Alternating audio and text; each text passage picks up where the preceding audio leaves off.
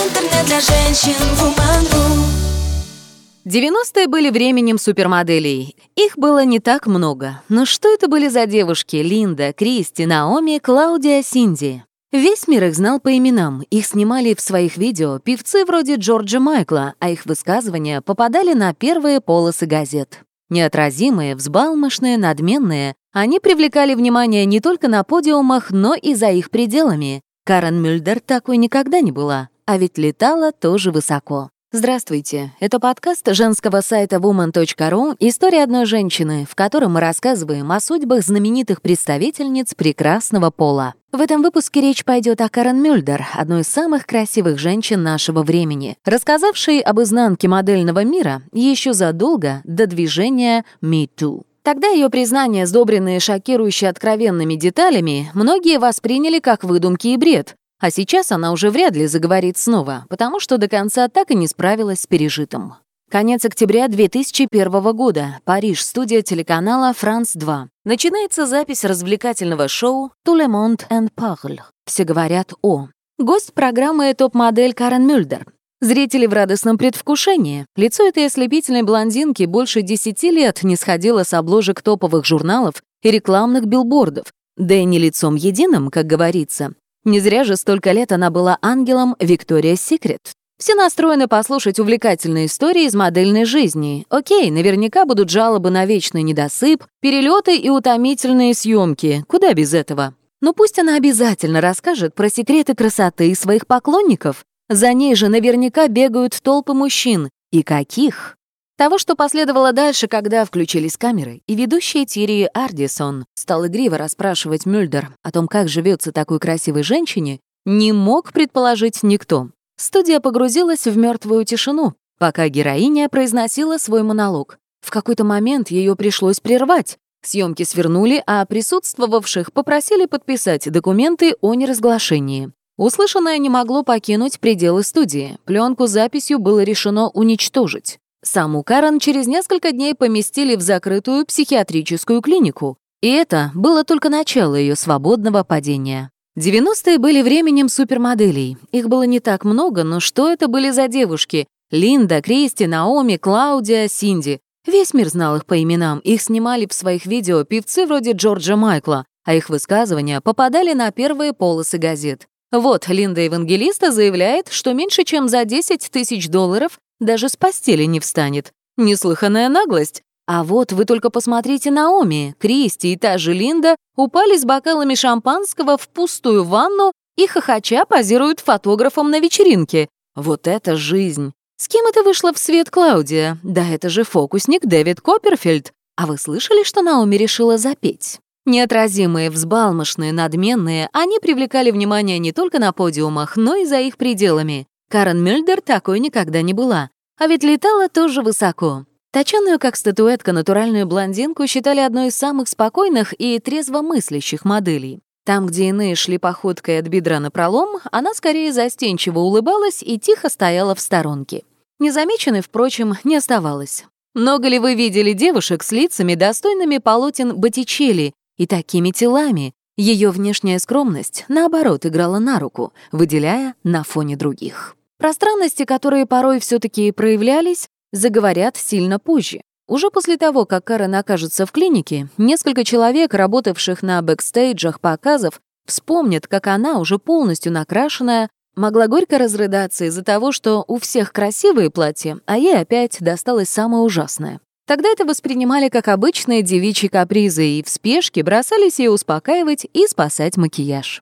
Пока же на дворе середина 90-х, и Карен, помотавшись между Европой и Америкой, оседает в Париже, где живет в одной квартире со своей подругой Карлой Бруни. В профессии они долго держались вместе, предпочитая вместе же и развлекаться. Шумных компаний обе избегали и слыли девушками слишком интеллигентными и аристократичными для плебейского досуга. Бруни на самом деле происходила из итальянской знати, а Мюльдер, хоть и была из обычной семьи, всегда воспринималась как белая кость. Ее даже называли «блондинка с породой». Пока Линда шумно грозилась не вставать меньше, чем за 10 тысяч долларов, Карен Мюльдер молча зарабатывала эту сумму ежедневно. По тем временам сумасшедшие деньги. В профессии так везло мало кому. Уже в 21 год у нее был многомиллионный контракт с ГЭС. И это было очень круто.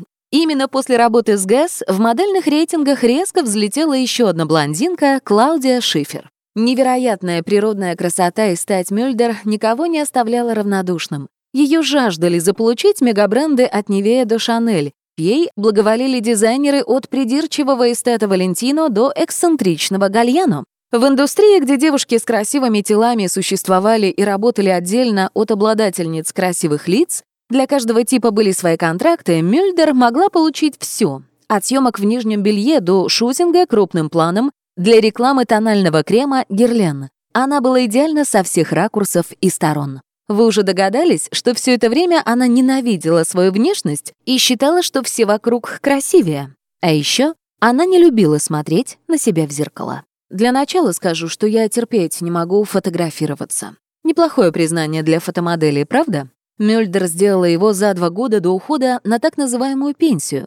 Бизнес она покинула в 30 лет в 2000 году. По тем временам действительно поздно, учитывая, что начинать тогда можно было хоть в 13 лет, а заканчивать годам к 25.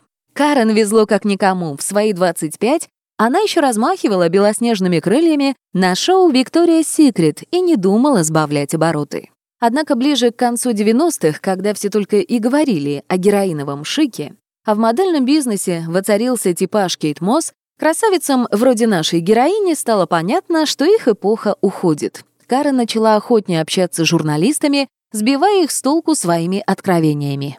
«Я никогда не была собой, ни единого дня», — говорила она. «Нет, поймите меня правильно, модели должны играть роли, вживаться в образы. Но тут другое. Мне постоянно говорили, ты фантастическая красавица. А я понятия не имела, какая я на самом деле. Красавицей и уж тем более фантастической я не ощущала себя даже близко. Чем больше восторгов звучало в мой адрес, тем ужаснее становилось внутри. Моя работа приносила страдания, но она же от них и отвлекала, продолжала Мюльдер. Притворяться кем-то легче, чем ощущать внутреннюю пустоту и боль.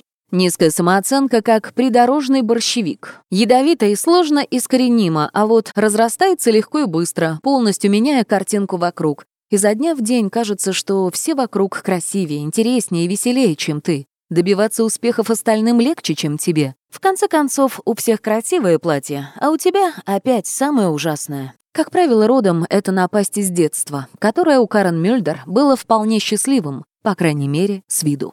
Она родилась в Нидерландах. Детские годы будущей звезды подиумов проходили между Гаагой и Ворбургом. Семья была простой, но обеспеченной. Отец — налоговый инспектор, мать — секретарь. У Мюльдер была младшая сестра Саския. В обеих дочерях родители души не чаяли, мечтая дать им самое лучшее и показать весь мир. С детства Карен увлекалась плаванием и любила петь. Когда ей было 15, всей семьей они отправились на юг Франции, где она впервые увидела рекламу конкурса Elite Model Look, давшего старт многим известным моделям. Карен очень хотелось попробовать, но она даже думать не хотела, что у нее может получиться. Рассказав об этом подруге, она, конечно, не предполагала, что та втайне отправит несколько ее фото в офис «Элит». Остальное было делом техники. Карен пригласили в агентство, она выиграла национальный этап конкурса в Голландии и отправилась на международный финал, где заняла второе место. Уже через год она открывала показы Валентино и в Сан-Лоран, позировала для обложек. Кажется, живи радуйся. Однако в 2001-м на злополучном шоу, которое мир так и не увидел, Карен заявит, что подверглась насилию со стороны собственного отца и некоего друга семьи, домогавшегося ее с раннего детства. И это было далеко не самое шокирующее признание. Жизнь модели не только показы и съемки, но и вечеринки. Причем идти на них иногда приходится не потому, что хочется, а потому, что надо. Красивые девушки служат украшением любого стола, ложи спортивного матча или громкой презентации. А уж если почтить своим присутствием мероприятие соблаговолила топ-модель, считай, праздник удался. Карен Мюльдер выходила в свет активно, в сопровождении то девушек-коллег из элит, то и боссов агентства. Ее постоянно знакомили с высокопоставленными политиками, бизнесменами, представителями европейских монарших семейств. Одним из ее приятелей стал Альбер II Монакский, большой в ту пору ценитель модельной красоты. Глядя на такое фото, вы вряд ли заподозрите что-то дурное. Однако во время записи той самой программы «Все говорят «О», Мюльдер сделала признание, что все годы в профессии ее постоянно насиловали мужчины, от букеров до руководителя ее агентства, не говоря о статусных знакомых. Сказано было буквально следующее. Из меня хотели сделать проститутку. Меня накачивали наркотиками, меня подвергали гипнозу. И вы даже не представляете, как все это просто и как все это страшно. Модельная индустрия, конвейер девушек для состоятельных мужчин и вывести организаторов на чистую воду не получится. Связи у них везде. Пока зрители в зале переваривали услышанное, Карен продолжала, что одним из ее насильников был Альбер Монакский, с кем она, ослепительно улыбаясь, не раз позировала на мероприятиях. Именно тогда руководство программы приняло решение не выпускать запись в эфир, угомонить героиню и на всякий случай связаться с ее родственниками. Как все это выяснилось, спросите вы? Через день Карен давала интервью одному из развлекательных журналов, где повторила все сказанное на шоу. Также она призналась, что несколькими днями ранее написала подробное заявление в полицию, где указала имена всех мужчин, принуждавших ее к сексу. Одним из них, помимо Альбера, был Жеральд Мари, руководитель парижского офиса «Элит». Дальше события развивались стремительно. В тот же день, когда Карен давала интервью журналистам, из Нидерландов в Париж прибыла Саския Мюльдер. Сестра отвезла Карен в закрытую психиатрическую клинику Вилла Монсури, где топ-модель провела почти пять месяцев. Платил за лечение и немалую сумму тот самый Жеральд Мари из «Элит». Про него все-таки придется сказать отдельно. Несколькими годами ранее мужчина стал героем расследования телеканала BBC про изнанку модельного мира. Снятый скрытой камерой Мари предлагал 15-летней модели деньги за секс и самодовольно похвалялся, сколько девушек-новичков пройдет через его заботливые руки в этом году. Сегодня этого достаточно, чтобы изгнать человека из профессии и покрыть позором. Но тогда, в конце 90-х, Мари остался там, где и был, Конвейер продолжил работать. Тем временем пресса атаковала семью модели и ее отца с требованием прокомментировать озвученные обвинения. Бен Мюльдер валил все на наркотики, которые, по его словам, Карен принимала все годы в бизнесе, а также на отчаяние из-за того, что дочь так и не нашла себе места в жизни, завершив карьеру. Своей семьи она так и не создала. За плечами был развод и разорванная помолвка. Замуж Карен Мюльдер вышла еще в 18 за парижского фотографа Рене Бозне. Через пять лет они развелись, когда она уже стала суперзвездой, а он так и не смог до нее дотянуться. В год развода в бизнес-лаунже аэропорта Шарль-де-Голь 23-летняя Мюльдер познакомилась с Жан-Ивом Лефюром, бизнесменом, большим любителем женщин и, в частности, моделей. Официальный брак они так и не заключили, однако успели подписать немало совместных деловых документов.